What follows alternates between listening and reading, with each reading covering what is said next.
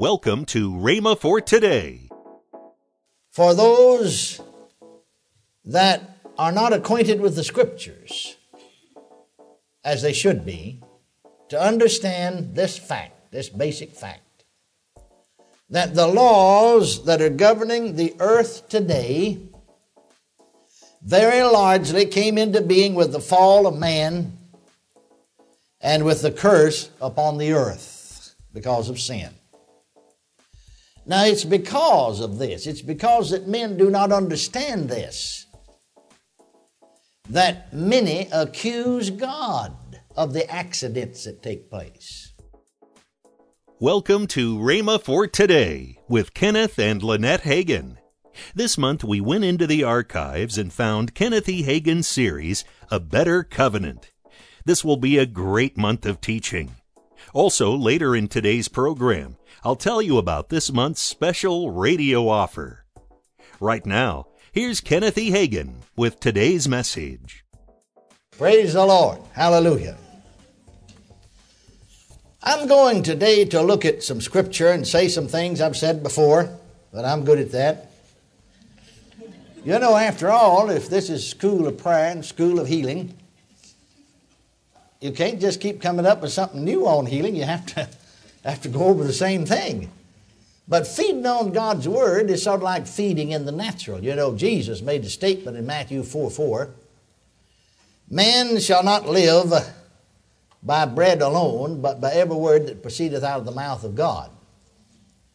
Now, what Jesus is doing is using a natural human term to explain a spiritual truth.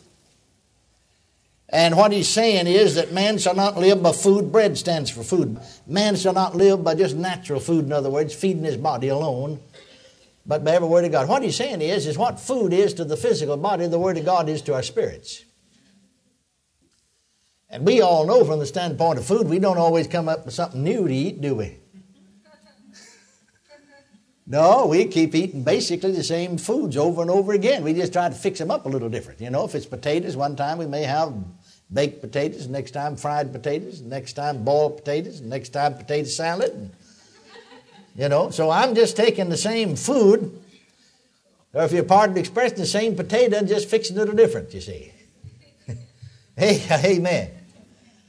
And I, I seem to be impressed. I know I went along this line some, but we, we enlarge then some on it. And as we go along, sometimes God gives us added light, flashes of light, gleams of truth, you know, will flash across. But Jesus said in John's Gospel, the 14th chapter, remember the text there? He that has seen me has seen the Father. You remember one of the disciples asked him, Lord, you know, show us the Father and it suffices us. He said, Have I been so long time with you, and hast thou not seen me? He that has seen me has seen the Father. Well, if you want to see God, you want to see God, well, look at Jesus. Just look at Jesus. If you want to see how God uh, looks upon sickness and disease and how he deals with sickness and disease, look at Jesus. If you want to hear what God's got to say about sickness and disease, listen to Jesus. He that's seen me has seen the Father. If you want to see God at work, look at Jesus and you'll see God at work. Now, I realize, and I said this before, but I want to repeat it because we have new people coming all the time, that it's hard for those that are not acquainted with the Scriptures as they should be to understand this fact, this basic fact, that the laws that are governing the earth today very largely came into being with the fall of man and with the curse upon the earth because of sin. Now, it's because of this, it's because that men do not understand this, that many accuse God of the accidents that take place. They accuse God of the sickness and death of their loved ones.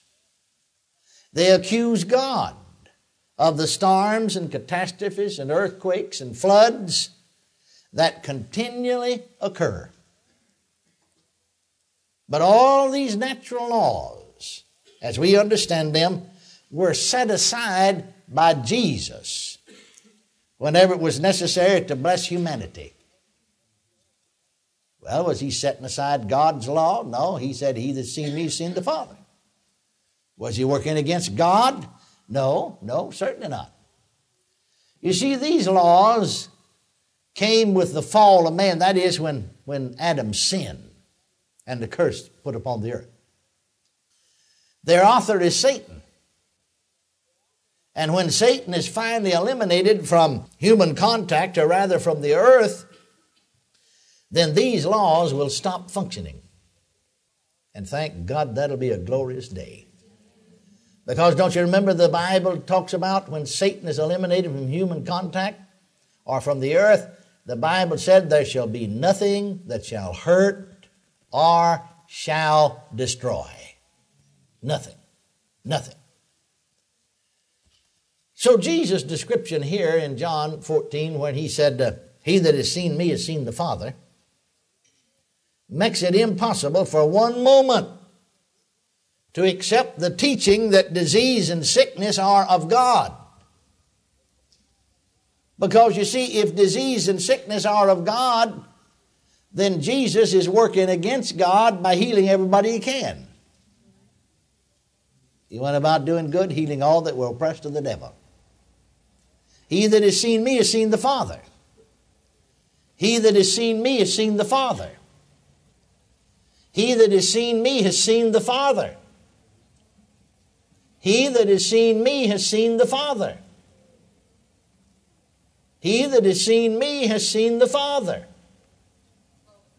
He that has seen me has seen the Father. I'm going to keep saying that till it soaks in on some of you. He that has seen me has seen the Father. He that has seen me has seen the Father. He that has seen me has seen the Father. He went about doing good and healing all that were oppressed of the devil. He that has seen me has seen the Father. Hallelujah. Hallelujah. In fact, the Father's very nature refutes the argument that he would use sickness to discipline us or to deepen our piety. And yet, that's the idea and the thinking that a lot of people have. Jesus plainly taught us, as we have pointed out any number of times, because this is the clearest verse on the subject in the 13th chapter of Luke, speaking of the woman with infirmity. Jesus plainly taught us that disease is of the adversary, the enemy, Satan. He said, Art not this woman, being a daughter of Abraham, whom Satan is bound, lo, these 18 years to be loosed, to have been loosed from this bond on the day of the Sabbath? Now, if you'll read carefully these four Gospels, you'll notice that Jesus was continually casting demons out of sick people, breaking Satan's dominion over the lives of men and women. Peter, you know, told us in that verse that we refer to so often, I've already quoted a time or two, Acts 10:38, how God anointed Jesus of Nazareth with the Holy Ghost and power who went about doing good and healing all that were oppressed of the devil. Now, go back there about that woman with the, with the spirit of infirmity for just a moment. Jesus said, Ought not this woman,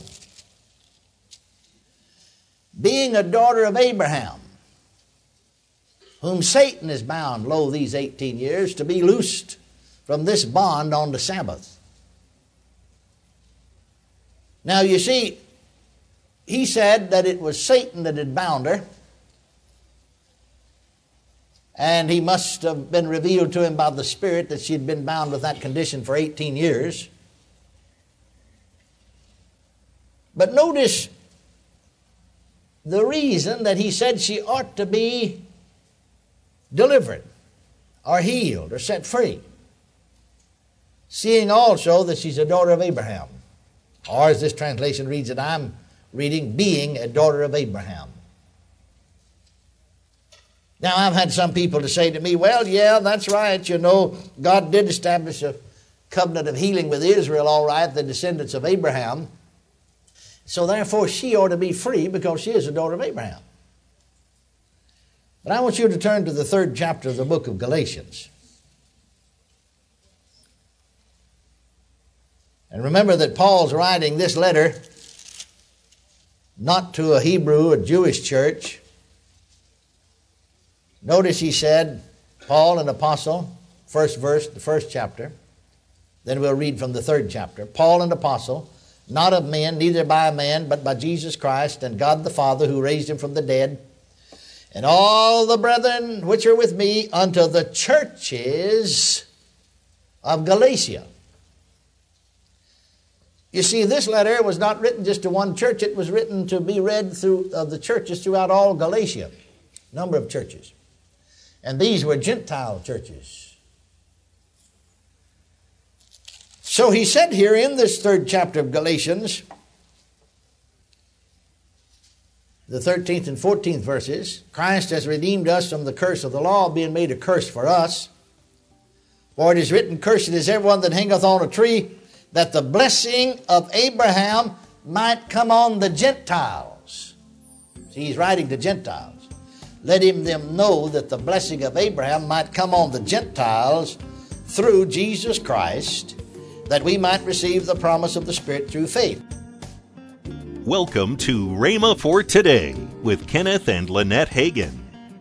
Right now, let's join Kenneth and Lynette Hagin we have a wonderful offer uh, this month. Uh, your, um, well, it's actually a collection of sermons by you and your dad. Yeah.